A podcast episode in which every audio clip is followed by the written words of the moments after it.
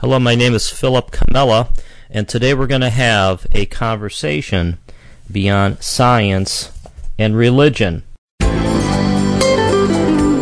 Breaking new ground in thinking, exploring the outer limits of what we know about the world and ourselves, unhindered by common beliefs and perceptions. This is Conversations Beyond Science and Religion, taking on subjects from the Big Bang, the multiverse, and evolution to the supernatural and the new rising consciousness. This is where scientists, philosophers, New Agers, and spiritualists come together to discuss where this world may be heading. Now, here's your host, lawyer, philosopher, and the author of The Collapse of Materialism, Philip Comella. Now, we often may not realize it, but that embedded in our scientific worldview are a lot of mysteries, a lot of unsolved problems we have this, the something from nothing problem, which remains paramount. We have the fine tuning problem, which is attracting a lot of attention. And we have this other problem called the action at a distance or spooky action at a distance, which has also gotten an increasing amount of attention from folks in a broad area. I'm, I have on my desk here a copy of Dean Radin's book called Entangled Minds where Dean Radin, noted parapsychologist researcher, uh, uses the in- quantum entanglement as a potential basis to explain parapsychology. But this notion of action at a distance really permeates science and maybe all the way back to Newton, uh, the difficulty of explaining how gravity actually works. It's one thing modeling uh, the force of gravity and calculating the uh, the the uh, power or the attractive force of of heavenly bodies. It's, it's another thing explaining how exactly this force works. We have the horizon problem, the smoothness problem. We have Bell's theorem.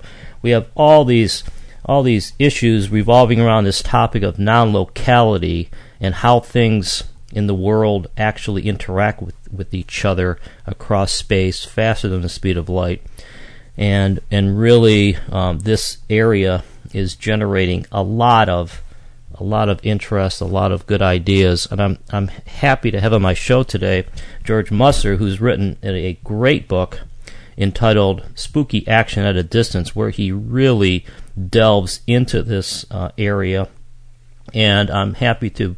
Uh, have a show focused on this now. George is an award winning journalist. He's a contributing editor for Scientific American and author of, yes, The Complete Idiot's Guide to String Theory, a book we should all read.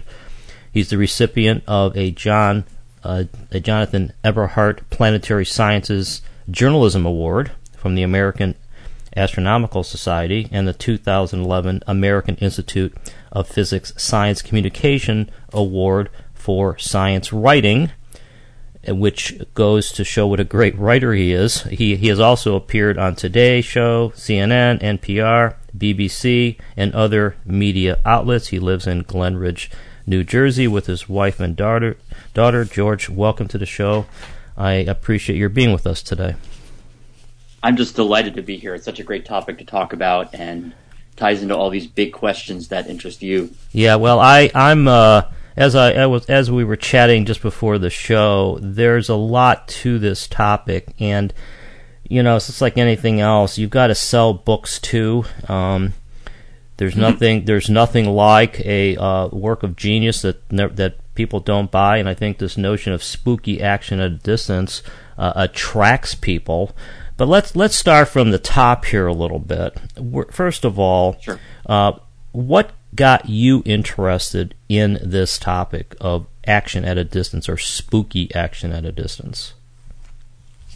Well, I mean, as you indicated, it's an inherently mysterious and interesting topic that really burrows into our our understanding of the natural world and our own place within it. But the specific story that I the specific story that I tell and the way that I feel I got into it is that I had heard about quantum entanglement and the and the mysteries that it poses years ago, really as a graduate student. So this would have been in 1990, 1991, that, that period. And it was a period where it was still kind of verboten within within physics to really talk about it or think about it. There were a few people who were doing so, but it, it certainly was kind of an underground movement at, at, at the most. So I had learned about it and was interested in it, but really didn't know what to do with the idea. I read a couple books on it, and then and that was that. So some years later, and this is really when I was out of graduate school and into my career as a science journalist, I began hearing more and more ab- about this. So first of all, it came up in quantum physics, quantum entanglement was being used in quantum cryptography, quantum computing. So it, it certainly seemed to have technological applications. So that that was interesting. But then I also, and this is maybe what really sparked my interest, I began hearing about non-locality in other domains of, of physics. So it came up in gravity theory. It came up in the search for a, a unified theory, Einstein's great dream that people were trying to finally uh, bring to fruition and uh, even in statistical mechanics. So it seemed to be coming up in different areas, the same idea of non-locality. And I, I think this is just general rule in life that when you begin getting something from different directions, you begin hearing it from different people, and those people maybe not have even known each other. So independently from different people, it, it gives more credence to an idea. So that's kind of what got me interested in it, and I tried in the book and in the project generally to synthesize all those different strands that seem to be coming together. Yeah, now let's let's uh, set the the table a, a, little bit more here because there might be some folks out there who have heard of spooky action at a distance. It, you know, it's sort of it, it's right up there with uh, God does not play dice as being a um, yep. one of the Einstein uh, quotes that is probably misquoted or misused a lot. But let's let's try to um, explain a little bit about maybe the spooky part of it. Let's let's focus. Why don't you give your own take on why some people, and I think I, I guess Einstein did use the word spooky, but what makes it spooky? Yeah. So as you had said at the at the outset, action at a distance, or even leaving off the word spooky for the right. for the moment, is an idea that goes back actually even before Newton. I mean, this is really something that's very deep in the Western intellectual tradition, going all the way back to Parmenides and the, and the, the, dawn of uh, Greek philosophy. You also see a, a, parallel strand in on, in the East in Chinese uh, metaphysics, but I'll concentrate on the Western tradition because that's the one I'm most familiar with. So the idea is in action at a distance, you can have uh, two objects that are separated. They're at a distance. They're they're not in contact with one another, and yet they're able to interact in some way. They are able to influence one another. It's uh, there doesn't seem to be any kind of mechanism conveying the influence across space, and yet those two things can can affect one another. To touch one is to is to touch the other, and this happens in different ways. There's different ways that they could uh, affect one another or have an influence on one another. And as you point out, the, the, the one that people have concentrated on historically is in gravity. So suppose I lift my arm. So I slightly change the gravitational field of the Earth when I do so. Or just to make maybe a less contrived example, when the oceans move around, the atmosphere moves around, when there's a redistribution of mass within the Earth's interior, it changes the gravitational field that our planet produces. And according to Newton's theory, that change is instantaneously communicated to the satellites in orbit, to the moon, to the sun, to all the celestial bodies. If you actually look at the equations of gravity, if you change the little m that represents mass, or you change the little r that represents distance between objects, the force of gravity instantaneously changes, and it does so everywhere in the entire universe. That's the action at a distance. And now, it, yeah, go ahead.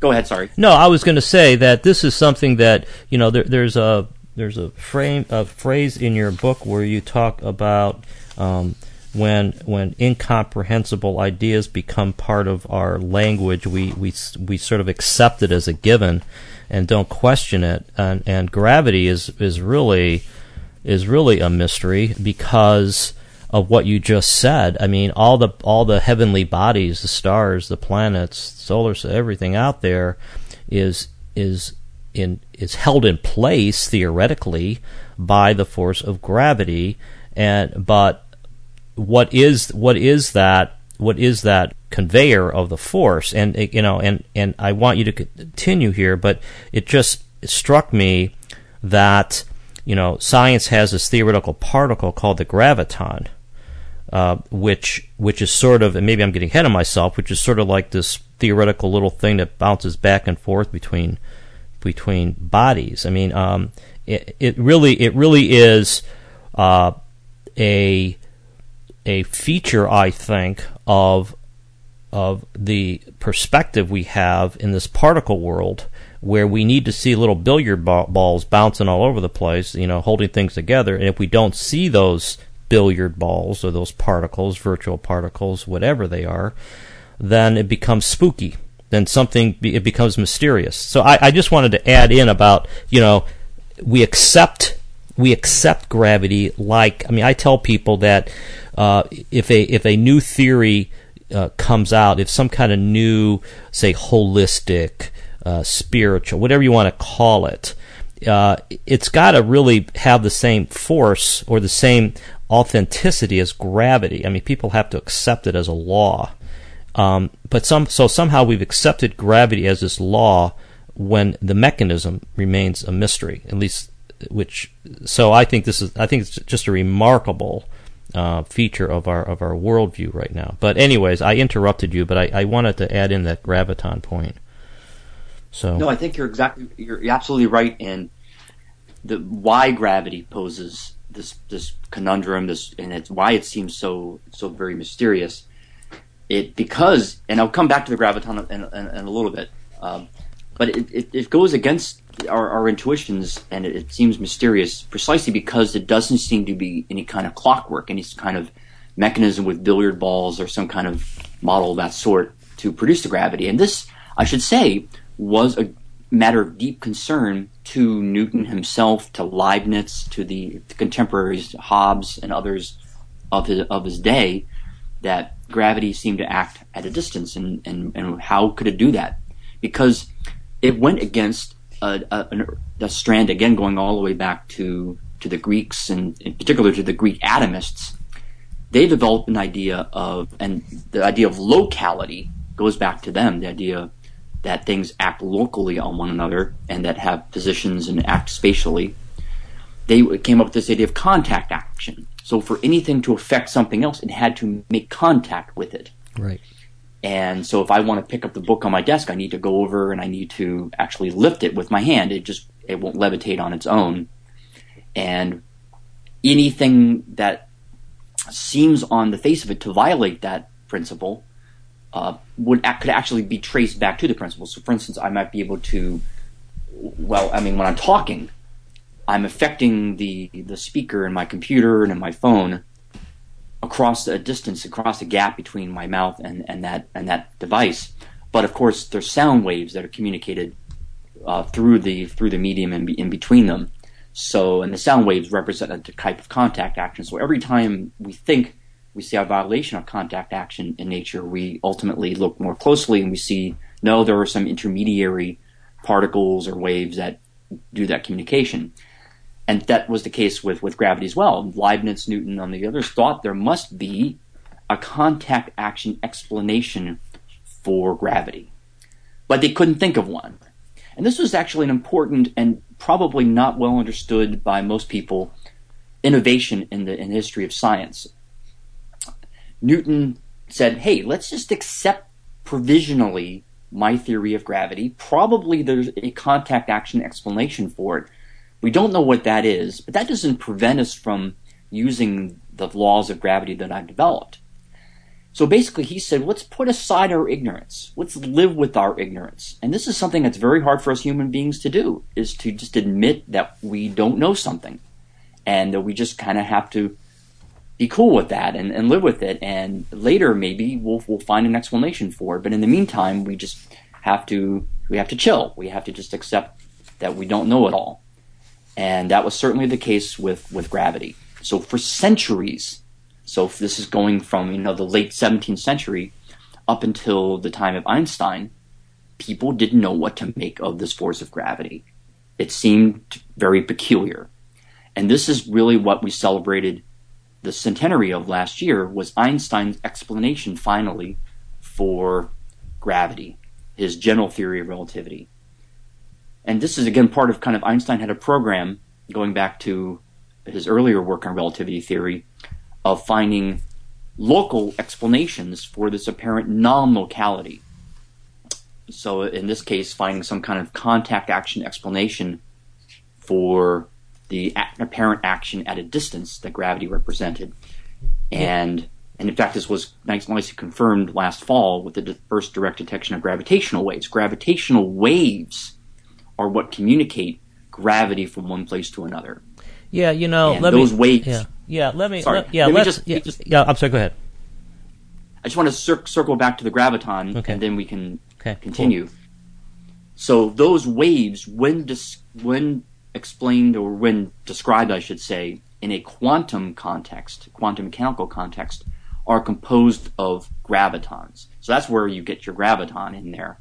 Is that is a type of or a, a smallest possible unit of these gravitational waves. Yeah, I think that uh, you know, in in the history of science, uh, it's it's it. I mean, Newton's story is remarkable in and of itself. Oh yeah. Where where he he had more writings on theology and spirit and and and uh, God and all that um, than he did on science. But you know, I, I- tend and I don't know whether it's true or not. You're you're more of a historian of science than I am, but it seems as if over time, since Newton, we, we became more particle oriented, more mechanical oriented. Uh, and then the quantum revolution occurred, and we're still trying to figure out uh, how the scientific picture changes with quantum reality being added to the picture. The, the reason I raise this is because, you know, in Newton's time, I wouldn't be surprised if he he just uh, ascribed this mysterious force of gravity to to spirits or to God or to whatever. I mean, he it didn't really. It, it, it- I don't. I don't know if it really bothered him because he he was a a um, mystic in many ways. Uh, over time, it seems uh, the importance of finding local action or local sources for forces seems to have been picked up, uh, accelerated, and I would say mostly because of Einstein, because Einstein was so insistent uh, on locality. Uh, that's that's my read of it. I mean, I, I think that, and, and I, I think, frankly, George, uh, Einstein is cast uh, such a long shadow that we're trying to reconcile his his ideas, his opinions with a lot of the results we're getting from such things as the horizon problem. Uh, so eh, so or or the inflationary Big Bang. You know, those, are Mhm. those, those are two two examples of that, that pose conundrums. But what do you what what do you okay? So and, and I and I would add about you know I'm not sure, and I've never I've never really known the answer to this question. But okay, so general theory of relativity, which is Einstein's um, theory about space being curved as opposed to gravity acting at a distance, uh, does does that do away with the gravity action at a distance problem? Yeah, I think this you've raised a lot of I know. interesting points here. Yeah, I know. So let me um, let's come back to gravity in just a moment. I just Okay. wanted to comment on the the figures, the historical you know personalities of Isaac Newton and Albert Einstein, because I I think they're very it's very instructive to to, to think about the to think about them, especially in the, when we're trying to understand these big mysteries. Both of them were very complex men. I think great thinkers are. I mean, all humans are certainly, but certainly these great thinkers. So Newton combined in his person both a mechanical, a mechanistic worldview and a more holistic spiritual worldview. And they were integral. Both were important to the discoveries that he made. So he was he, he he thought that the world consisted of particles and the particles interacted through some kind of contact action. In other words, a standard mechanistic view of the clockwork universe. But he also thought that the universe was animated by, he called it a subtle spirit. Uh, it was presumably in his mind connected with his ideas of God, but it may not translate directly into a kind of a personal God as, as many people would have. It's maybe a more a, a deistic view. And our notions of forces, I mean, these commonplace ideas that we have in physics today of force, gravity, they come from that spiritual side of Newton's work. Yeah. And it can be traced, and, and I do this in the book, it can trace it back to a more magical worldview that came really out of Alexandria and the, the religions that developed there in the first few centuries AD. So Newton was very much heir to that tradition, a a more holistic view of nature, and he combined them and created what we what we call modern science. And often science is thought of as as denying that kind of view or you know very reductionist, but I think it, it marries those those those earlier traditions. And so we come to Einstein as well. I mean, Einstein is, as you say, often thought of as the the quintessential mechanist. He was trying to explain the world in this in this clockwork universe view, but he also was a deeply spiritual person. Again, not easily categorized in in terms of uh, organized religion, but had a, a, spiritual worldview that was also extremely important to his his conception of, of the world, and and again married those traditions together. So I think we we have a tendency to dichotomize, to set things in opposition.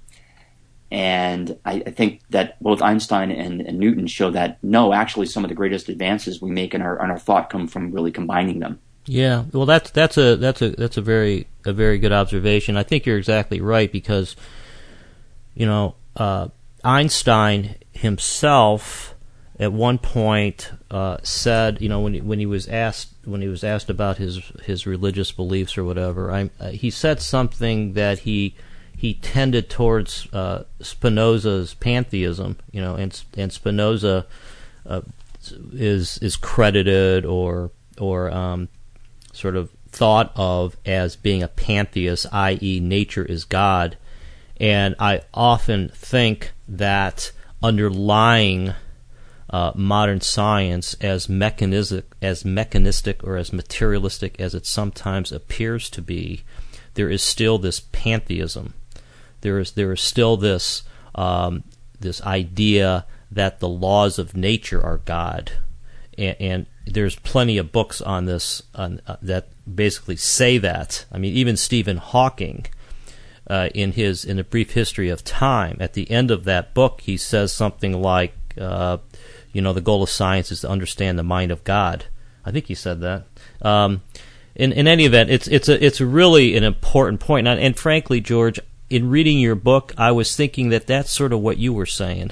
I mean, we'll get to that, but I was sort of thinking that you were you, that you you sort of were balancing you were trying to balance this off a little bit between the holistic uh, approach and the mechanistic approach. And, and, we could, you know, it's sort of the I'm jumping ahead of myself a little bit here, but but I think it's it's a very important observation to make that's that our leading scientists, at least many of them, had had this tendency to be uh, whether it's holistic or spiritual or have some have some deeper um, thoughts about the world than just a bunch of particles colliding with each other. So yeah, and I, can we need to be careful the the, the content, the the theories, and the the, the factual you know assemblage of, of science is a materialist reductionist reductionist view, but the I, I guess it's, it's it's subtle. It's it's the the individual scientist is motivated by more than the search for these reductionist rules. It, we're motivated by uh, a sense of the world as an explicable place that we can wrap our minds around, that it's animated by by comprehensible rules, and those are more metaphysical ideas. So metaphysics informs the practice of physics. That we try to separate those two, but I don't think they really can be separated.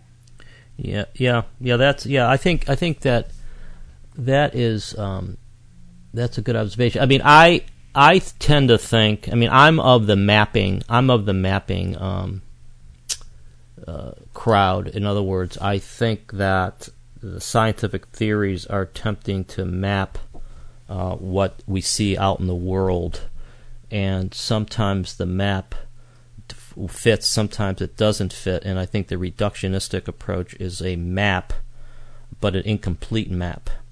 But that's but that is uh, you know a, a to me a very important topic. I want to get back to the spooky action here for a minute because what I yes. I like to do is to give is to have you give a couple of examples here that that you think really show how the spooky action at a distance is is more than just gravity. I mean, there it permeates a lot of a lot of science's leading theories. So why don't you tell us about another sort of example of so so folks could see that it's not just gravity, but um, it it uh, it appears in other areas. Yeah. So the, just to continue the, the story of gravity, and then I'll, I'll, okay. I'll circle back to what, what you're describing here. Sure. So gravity, in our present understanding, is no longer thought to be an action at a distance. Certainly not in the in the sense that Newton meant. So when I raise my arm or when the Earth redistributes its mass or when we orbit around the sun or somehow our gravitational field changes, it sends ripples through space, actually of space in a sense, but it sends ripples out and those ripples reshape the gravitational field and thereby change the gravity that's felt by the moon, Jupiter, and, and all the rest. And that happens at the speed of light, so it's it's very much a, a local force. It's no longer instantaneous as, as Newton thought. So Newton wasn't strictly wrong. Newton captured the overall effect, but he just didn't capture the, the, the mechanism of propagation. But what's interesting, and, and this was only really appreciated after Einstein died, is that gravity, while eliminating this particular type of action at a distance, it also introduced a type of non locality into our understanding, certainly of, of that gravitational force. And this, this gravity's this this excuse me, this gravitational non-locality is a bit more subtle. It has to do with how we localize things in the world. So one aspect of of the ideas of locality is not just that there's a, a, a speed limit to how interactions can occur th- from one object to the next, but the very fact we can talk about objects I mean, this is so deep in our worldview that we sometimes forget that we, we partition the world into pieces. Okay, there's the glass, there's a book. I'm looking around me now. There's my lamp, there's my fly swatter. There's different things in the world, and we assume that they're independent of one another. That I'm independent. I'm a living thing. I'm a living creature. Then I'm independent of other living creatures. I may be dependent on them for sustenance and, and oxygen and so forth, but ultimately I am an autonomous autonomous being. And this is one of the important or maybe even the deepest aspects of locality. And I think what we see in general relativity and Einstein's theory of gravity is that being undermined. That there's a sense in that theory that it's difficult to partition the world into pieces. Quantities such as energy cannot be ascribed to single points. They have to be ascribed to regions or even ultimately to the entire universe. So it's a very much a holistic view that you begin to see in general relativity theory that you have to think of space-time in the, in its whole as as a, as an entire unit. You if you you can try and we certainly do divide it and partition it, but we miss something when we do that. We lose something. Is that because of the is, is that because of the the field? It, it's like it's a it's a gravitational field, and so so one movement in one part of the field is affecting the entire field. Is that is that what well, is that what? It's actually not so much that. Okay. Because you can you can describe that type of action at a distance with these waves, right. gravitational waves, or the gravitons, if, if you want to think in terms of quantum mechanics. Now, this is actually it's even deeper. It's that the okay. let's step back. The waves that I'm talking about, the waves of gravity, or just gravitational force in general, reflects the structure of space and time. That when the gravi- when the gravitational field changes, it's really saying that space and time are changing. So, how do we locate objects? We locate them with respect to space and time. So, when space and time change, it also changes our ability to locate objects. In fact, it really completely eliminates our ability to ascribe fixed locations to objects because those locations are, are fluid in this theory. There, I mean, it's a difficult idea to get, get your mind around, and it, it's something that troubles physicists even to this day, and it's very hard to understand. But it's almost like uh, the, the, the idea of pulling out the rug from underneath you. That's that's what this theory really does. You're standing on the carpet, but you're also saying that the carpet itself is moving around. So yeah. it's you're getting kind of a circle of reasoning here. Yeah, that, and that's that. That's what leads Einstein, and and and it also comes comes out the ideas of Ernst Mach that that inspired Einstein. That you need to move to a different view of how we locate objects in the world, and we have to take a more holistic view of that. Yeah, this is Philip Comella. This is Conversations Beyond Science and Religion. I'm speaking with George Musser, the author of the new book, Spooky Action at a Distance, and we're talking about gravitational waves and Newton's theory of gravity and how uh, the notion of separation and locality is uh, is is uh, changing with new ideas and new experiments. You know, I, I guess I have two comments I want to make here, uh, George. One of them mm-hmm. is this notion of of locality, and I think in your book you say something like um, locality and separateness go hand in hand, and this notion of separateness. Uh, you, you, know, I have to give you credit. It is it is very deep, and it's so basic to just experience. And you mentioned um, Kant, uh, the famous philosopher, that probably one of the smartest guys ever to live, and probably one of the least understood and least read um, uh, thinkers. Mm. But in any event, you know, he had this notion that space was a form of the intuition, which means that, at least the way I interpret it, which means that you can't have experience without space. We can't uh, walk. We can't uh, uh, interact with people.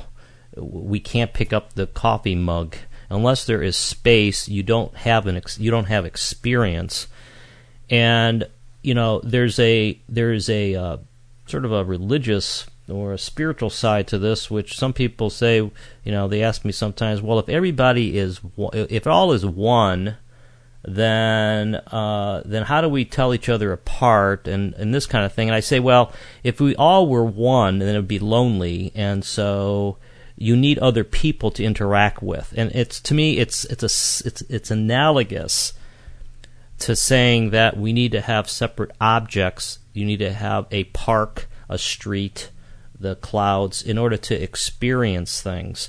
And so separateness is essential, I think, if you're talking about you know what makes experience possible. You've got to have that separateness, and the the the the fact that we are um, sort of challenging some of these ideas, I think, really raises some deep questions about what is what is fundamental to uh, to the world we live in. Uh, the the uh, I think right now, like like the horizon problem, to me is an amazing, amazing um, fact where you have opposite ends of the universe sort of uh, in sync, the same temperature, or you have the um, homogeneity of the background radiation. How how can those things be in contact? They're separate, but somehow they're in contact with each other. So, so what what do you think right now is sort of the big non-locality issue confronting science? I mean, you, you, you, you discuss a lot of them in your book, but which one do you think is is really getting the attention of the of the physicists out there? So let me make two comments. Uh, I'll, I'll, give an example of non-locality, but first I wanted to comment on what you said about separateness, and I think this is really one of the great metaphysical and physical challenges of, of our age is to really see these ideas not as as as in opposition. So the world does seem to be holistic, and we see this in gravity theory. We also see it, as I mentioned in a moment, in quantum theory. So, in a sense, we need to think of the universe as an as a whole thing. Uh, even to use the word "thing" is a bit problematic there. So, but our, so I'm, I'm struggling with language here. But to see the universe in its entirety is essential. But we do see the universe divided and partitioned. Right. So we see it separated up, and those are really go hand in hand. They seem complete opposites, but they're they're both are, are essential to our understanding of the physical world. So let me let me go go to what you're asking, and maybe this will help illustrate some of these deeper concepts, and that is to think about quantum particles, quantum entangled particles, because that's really the type of action at a distance that people tend to focus on. It's the arguably the most mysterious one and it's the one that Einstein called spooky. Now, he used that word spooky in a very particular way because there always had been action at a distance in physics. But quantum action at a distance or quantum entang- uh, entanglement, quantum non locality, really made it mysterious in a deeper way that led to him calling it actively spooky.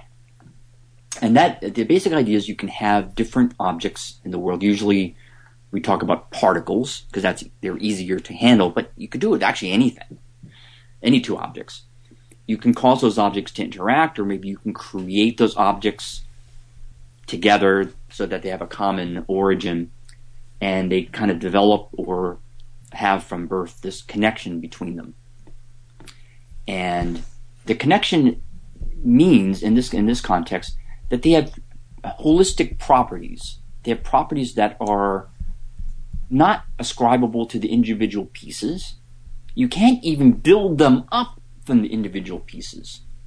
And yet the system in its entirety has them. So in, in, in the case of these particles, one such property, and the one that we often talk about, could be sameness. So these particles have the same spin, for example. So spin is one of the properties that they might have, but you might have the same energy, they might have the same momentum, so they have the system has this quality of sameness. But what's weird is that the individual particles don't have that. So for instance, suppose we talk about spin. I say the particles had the same spin. The individual particles don't even have a spin. Spin is not something that is well defined for them because in quantum mechanics, that spin will only manifest when you measure the particle. So in advance of the measurement, the particles don't have spin. They could be spinning up, they could be spinning down, left, right, any direction.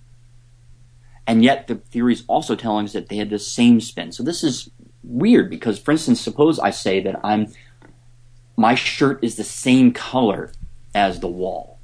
So I'm wearing a green shirt, the wall is green. How, what entitles me to say that I to say that they have the same color? Well, I start with one. I say, "Hi, I've got a green shirt." I go to the other. It's green.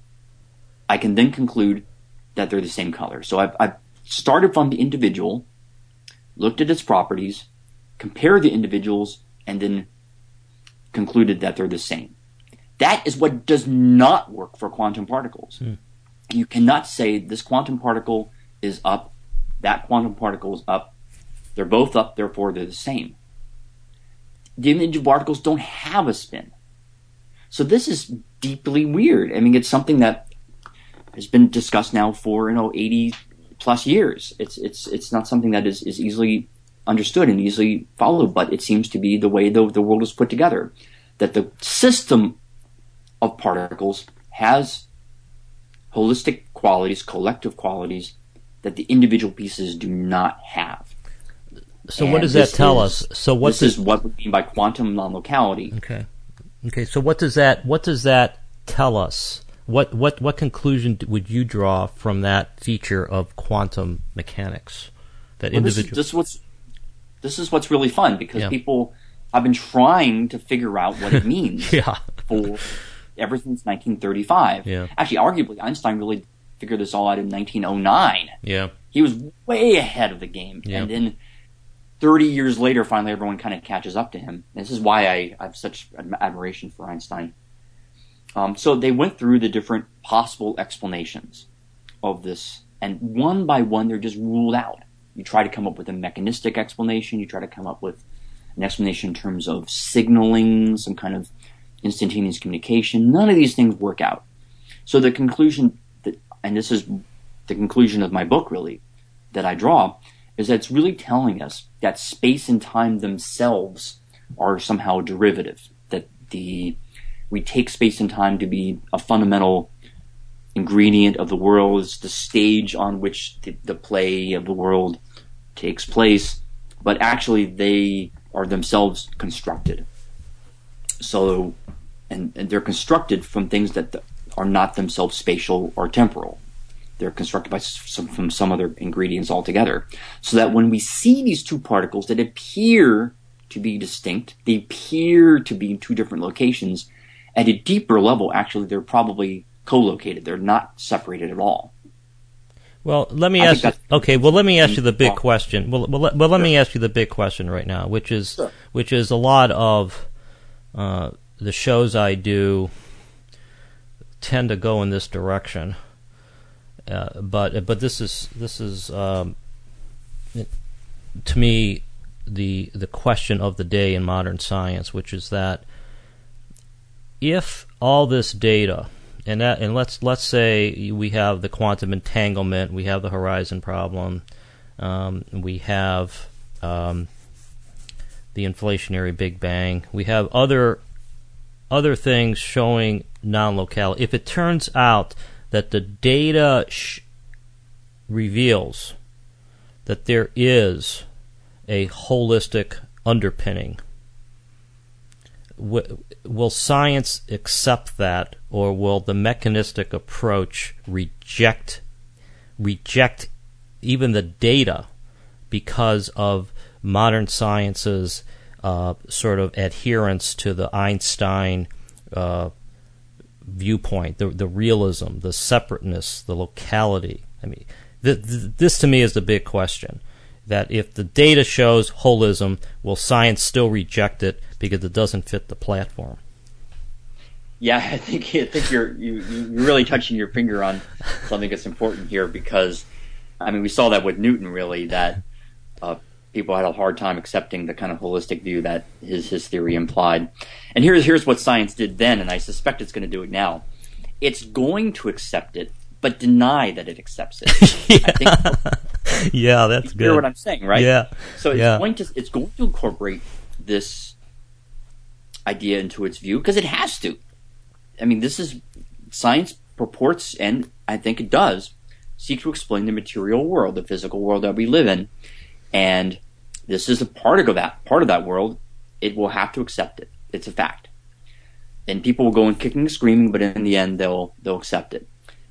But then they will say, "Oh, all along, that's what we meant." All along, that actually was included in a standard material materialist, uh, reductionist worldview.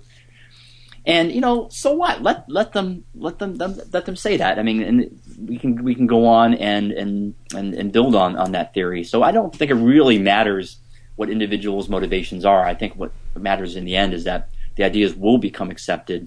We will develop some kind of explanation that's holistic for them, and it will be cast in mechanical terms, but it will ultimately still be holistic. So what matters is the content, not not the rhetoric. Yeah, I mean, I think that you you do a lot of um, this in your book. You and this is another reason why I thought it was really um, something everybody should pick up and read because you, you, you deal with this with the sociological aspects of this issue as well, um, along the lines that you just mentioned, um, which which is that you know what what makes a good idea a good idea. I mean, there, there's something in in your book about how bad ideas don't don't live on because they don't generate interest, uh, but a good idea um, or a right idea continues to survive because it it it inspires and it uh, folks to think more, and it also it also like produces offspring that pay dividends that ultimately are proven in the in the field.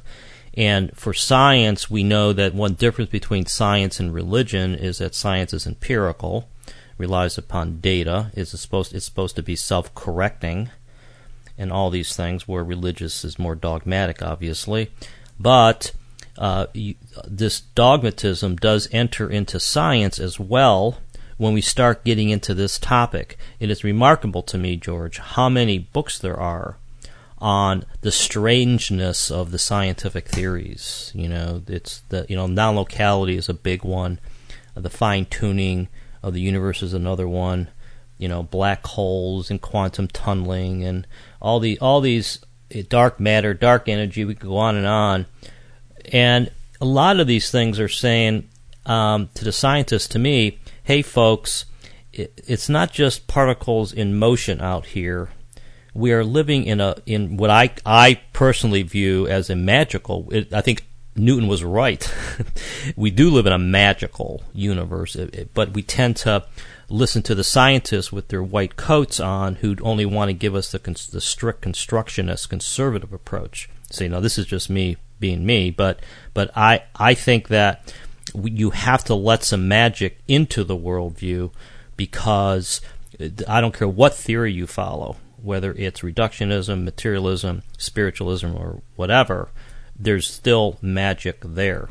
I mean, our Richard Dawkins, and I'll stop here. Richard Dawkins, being one of the most conservative materialists, uh, his his one of his last books was something like you know the magic of evolution or something. I mean, he's he's he's talking. He uses the word magic in his title uh, to sort of describe how evolution has created a magical world. Well, it's just another way to describe the same place.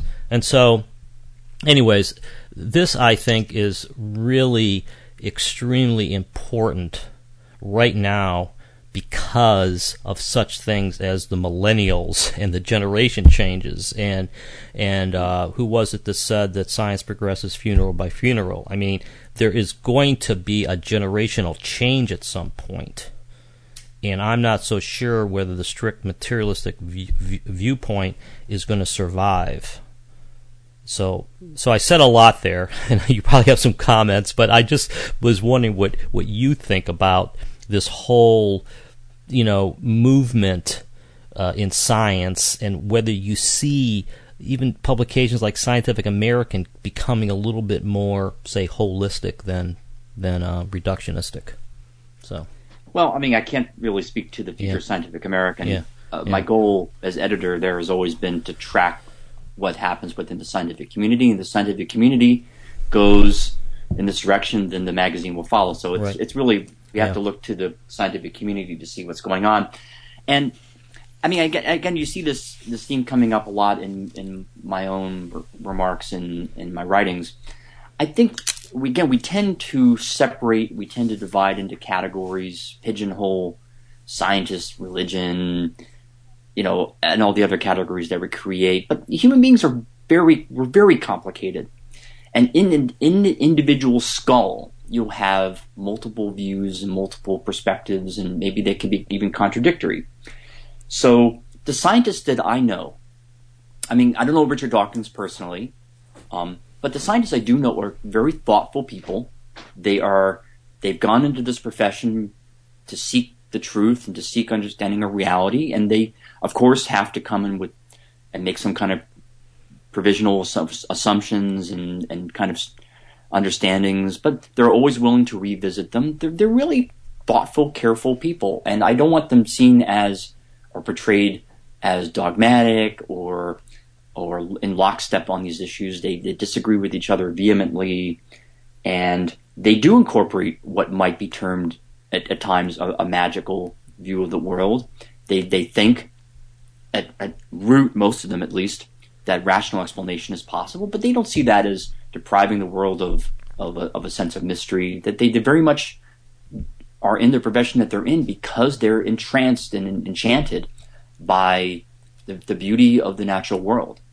And they're, if they if they didn't have that, then they would be on Wall Street or they would Yeah. be, you know, in business or, or what have you. So they they they they they they love the world. They they go out and they see solar eclipses and they're just as moved by it as, as any one of us. Or they, they see the night sky or the sunset and, and the rain on our on the on the tin roof and they just are find it so enchanting. Yeah. And and conversely, I don't think the, the religious people are dogmatic at all. I mean, they're thoughtful people are are, are again seeking truth through a different channel than than materialist science does, but a, a valid one as well. And so I, I, don't want to separate people into these categories of, yeah. of well, one is dogmatic, one's reductionist, and one's holistic. No, we're all in one big, you know, mob and trying to figure this all out together. Yeah, well, I think I think that that I think that is uh, encouraging, and every and I, I think that you having, um, you know, more direct contact with the scientist than a normal person because of your because of your job. I think I think that is always uh, encouraging that we have a diverse set of scientists and uh, and and thinkers and people taking different approaches.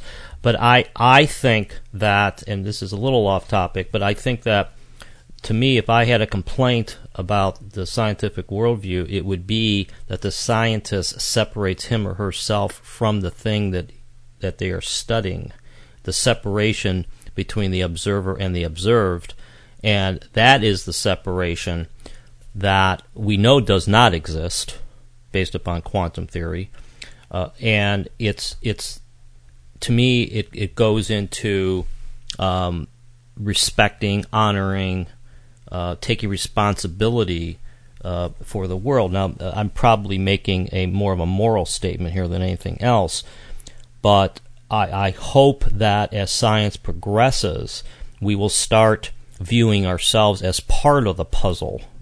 Uh, and I think you allude to that. One of the one, I think a, a woman that you um, interviewed for your book uh, said something like that, where where you know we're not studying something that that is outside of us. We're studying something that we're a part of, and it makes it much more difficult to come up with you know the final answer because because you know where do we fit in to the picture so so that's sort of where I that's sort of where I come down on this which is um, you know the ultimate lack of separation I think is the is that there is no separation between us and the world. I think we're part of the world.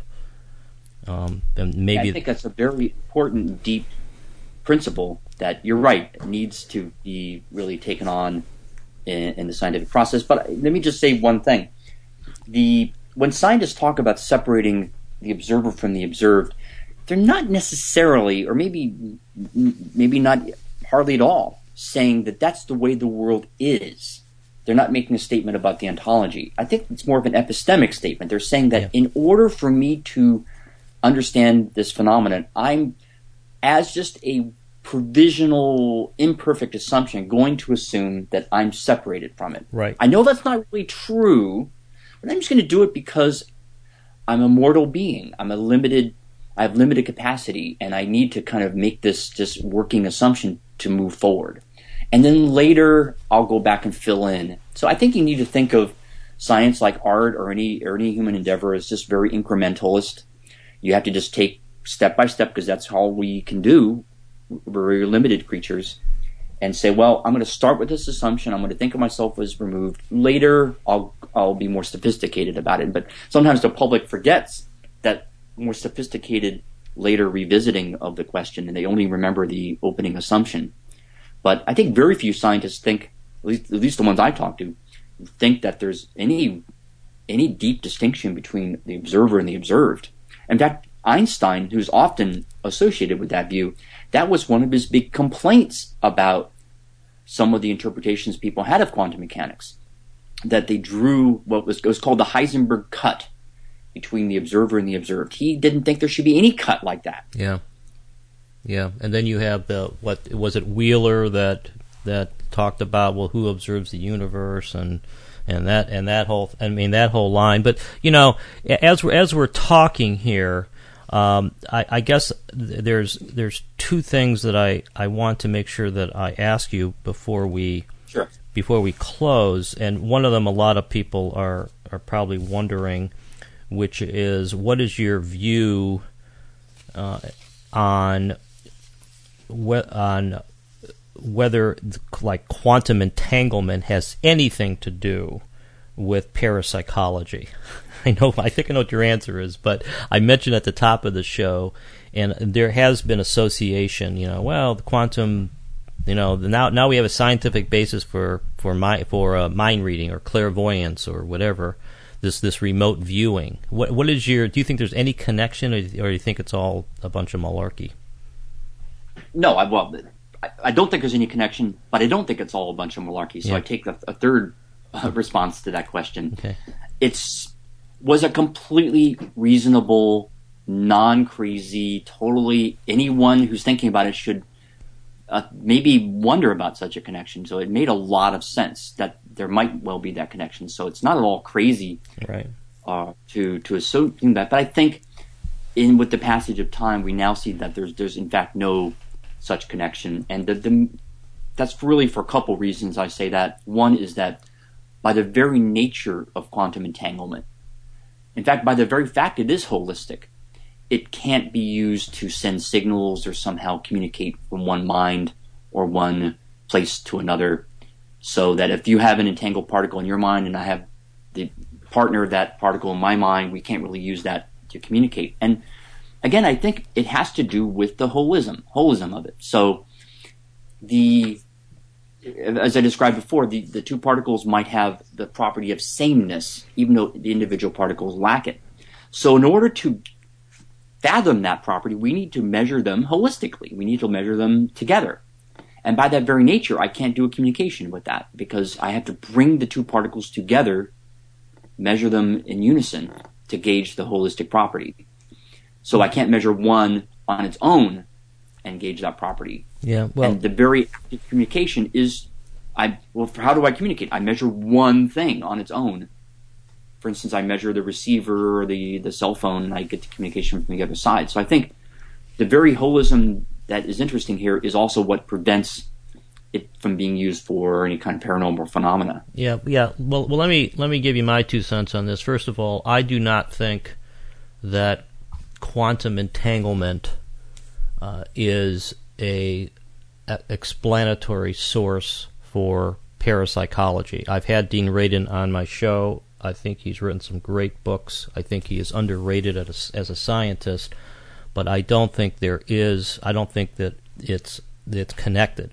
What I do think is that if you if you look objectively at at at events, at facts, at phenomena, anecdotally or otherwise, there are there are multiple signs of holism uh, outside of science, uh, including such things as synchronicity, may, uh, mm-hmm. as as uh, remote viewing, um, as uh, mind over matter, or or um, evolution and, and the origin of origin of different of the same um, living of the, the same species in, in, different parts of the world, and whether any of these things ultimately are proven true or not. To me, we're looking at um, as a at, at a mosaic, and and each of these things, such as quantum entanglement, is really a sign of the holism. It's not it's not like the bedrock. We're just looking at it from one angle. It's like an elephant and you're touching the toe and somebody else is touching the trunk. And it's just the, picture is coming together that there is a holism. That's and I probably did not ex, you know express that the clearest possible way, but that's the way I look at it. Um, so it's not. It, it, just depends which which uh, which one you want to emphasize. Um, the last thing, you know, you end your book with a very um, interesting, in an interesting way, and a sort of uh, intriguing sentence. You say, this is your very last sentence of your book. You say, We may find the most exotic phenomenon in the most prosaic places. And that left me wondering what what you were thinking. So, so uh-huh. When, when, all is said and done here, George, what what did you mean by that, and and what conclusion? And maybe it's the same answer. What conclusion conclusions are you drawing from the state of affairs with non-locality right now? So I can tell you what I meant and what was kind of specifically behind that remark, but I think the, the, the remark actually opens up other ideas that we can we can explore as well. So when we talk about space and time being constructions that they're not fundamental to nature, what are they constructions of? Well, in, in the usual theoretical approach, there's some kind of atom, quote unquote, of space or atom of time, chronon of time, for example. But in order to create space and time, those atoms themselves cannot be situated within space and time. So where are they? They're everywhere. They literally have no position. That means they exist every place. They exist every time. They're because they're beyond our space and time. And so in our in our terms, which are spatial temporal, because we're spatial temporal creatures, they these atoms of space seem to be just every place. They're globalized. So if that's the case, then the phenomena that they produce likewise can be seen every, and glimpsed potentially at least everywhere and anywhere. So when we talk, for instance, about black holes, black holes, incredibly exotic objects, extreme conditions out in the cosmos. Um, and, and that's a laboratory or a theoretical laboratory, at least, that physicists use to, to examine these kinds of phenomena of gravity and so forth. The, the conclusions that are drawn from black holes aren't restricted to black holes. They apply to us as well. They, they, we, there, there's things we should be able to see all around us. And probably we are seeing them and this is maybe the, the next kind of arc of what I was trying to say. I think those things we're seeing but not appreciating. And it will take a new Einstein to come along and say, aha, this thing that we've been looking at all these years, that we've been taking as just a, the simplest, because this dumb view of the universe, this you know brain dead view of the universe, turns out to be indicating something that we're just not appreciating. It's, in other words, the evidence is in front of our noses, and we just aren't aren't seeing it for that. And I think, and often in science, the the greatest advances are not the new discoveries. They're not the new exotic things in the laboratories. It's the new way of thinking right. about what we already know. So Einstein, when he was creating his theories of relativity, didn't do any experiments. He took existing experiments, existing ideas that were already floating around and interpreted them hmm. in a new way. And that's where we were able to make advances in science. Sometimes, of course, you do need new discoveries in the laboratory experiments and the astronomical observations. So I don't want to say that those aren't important, but I do want to say that sometimes the biggest advances come from rethinking what we already know. Yes, yes. That's what I'm trying to say in that in that remark in the book. I see, I see. Well, I think that that I think that is a, a extremely important point and I think that the what it what it points towards is open mindedness, creativity, uh, not going with the with the um, mainstream. And it takes it it does take. I mean, Einstein. I mean, it's, it's such an amazing story where you know he did his best work as a patent clerk. Uh, you know, he, he wasn't a professor uh, at a big university at the time he made his breakthroughs. Mm-hmm. you know, and so that so he was he was really outside of the mainstream, and uh, and frankly, I think that um, that's one of the issues we have right now with um, the power of academia and uh, you know the whole issue with string theory and what uh, PhDs are being given and grants are being given. I mean, it's it's it's not easy to work outside of the mainstream, but it's but there's a lot of people there, and there's a lot of people doing it, and I completely agree that it's not going to be a profound new experiment. It's going to be you know that's going to change the the worldview. It's going to be a new way of looking at things. So yeah. so so think, so I'm sorry. Go ahead. No, I think what you said about working outside the mainstream is is is very valid. I mean, a lot of people are trying to do it, and I think if you look kind of read between the lines of a lot of my stories and anecdotes I give of scientists in my first chapters, my first few chapters, you'll see almost all of them are are fighting that. They're almost always coming from a slightly new, novel perspective that isn't fully appreciated by their colleagues, and they have to to really persevere to gain acceptance. Yeah, it take it does it does take it does take a while. So we have quickly come to the end, and we barely touched the surface of this topic. And I was afraid of I was afraid of that because it's such a rich topic. And you know what what we've seen here is that although spooky action at a distance is not only a really a neat title and a topic, uh, it and it all, and not only does it uh, uh, point towards some fascinating experiments uh, in science with quantum entanglement and uh, gravitational waves and um, and the uh, horizon problem, all these things, but it really goes to the heart of what science is and, and the heart of our worldview, which is based upon locality. So, so George, now uh, because you know I've done a lot of um, talking, and uh, you probably haven't had a chance to to um, articulate all of your views. But is there anything that any any final comments that you'd like to make about about what you think this topic is going to mean for the future of science? I mean, where where do you come down on what impact uh, this spooky action at a distance is ultimately going to have? You know, it's a funny thing because we only really know these things in retrospect, and Right. every time we try to project into the future, Yeah.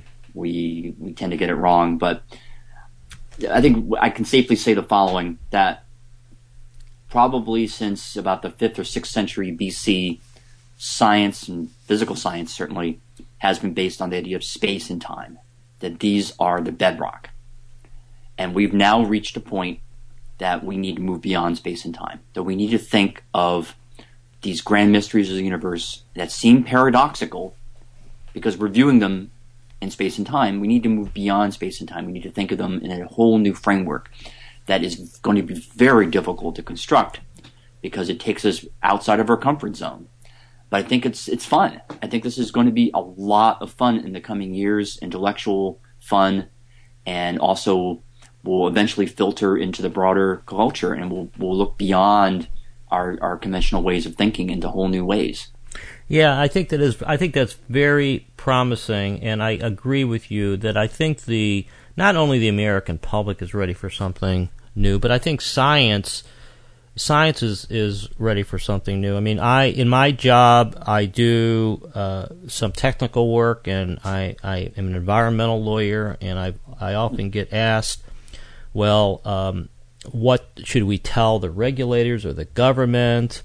about what we found and I and I typically say I say we will follow the data. We will go where the data goes.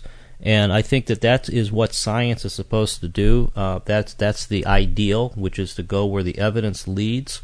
And I think that this non-locality evidence is leading towards something, uh, an, uh, something more holistic, something on a grander scale.